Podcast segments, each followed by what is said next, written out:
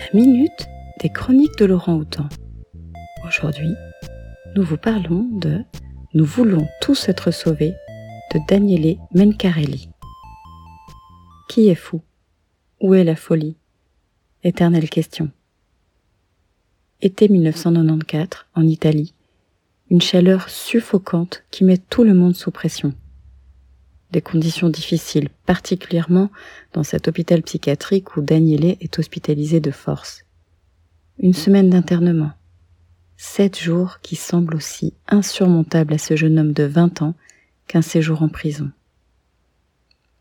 Il aurait, de loin, préféré se retrouver dans une cellule, seul face à lui-même et à sa part incontrôlable qui le rend dangereux dangereux pour lui-même comme pour son entourage. Il n'a pas le choix. Il partage une chambre avec cinq autres personnes, Alessandro, Gianluca, Giorgio, Bonne Dame et Mario. Chacun incarne un visage de la maladie psychiatrique.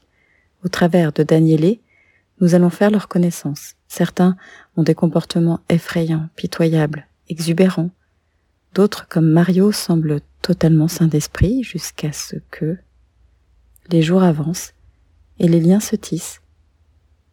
D'autres réalités apparaissent, les langues se délient et s'esquissent des vies cabossées, les souffrances font jour. Le personnel soignant complète ce petit monde enfermé.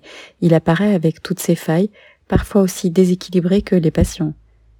Petit à petit, on s'attache à ces personnages une incursion salvatrice dans le monde marginal de ceux que l'on qualifie de fous. Même si le sujet peut faire peur, l'approche est humaniste, et tendre, et souvent drôle. La Minute des Chroniques de Laurent Houtan est un podcast des bibliothèques de la ville de Lausanne. La chronique du jour vous est proposée par Alice.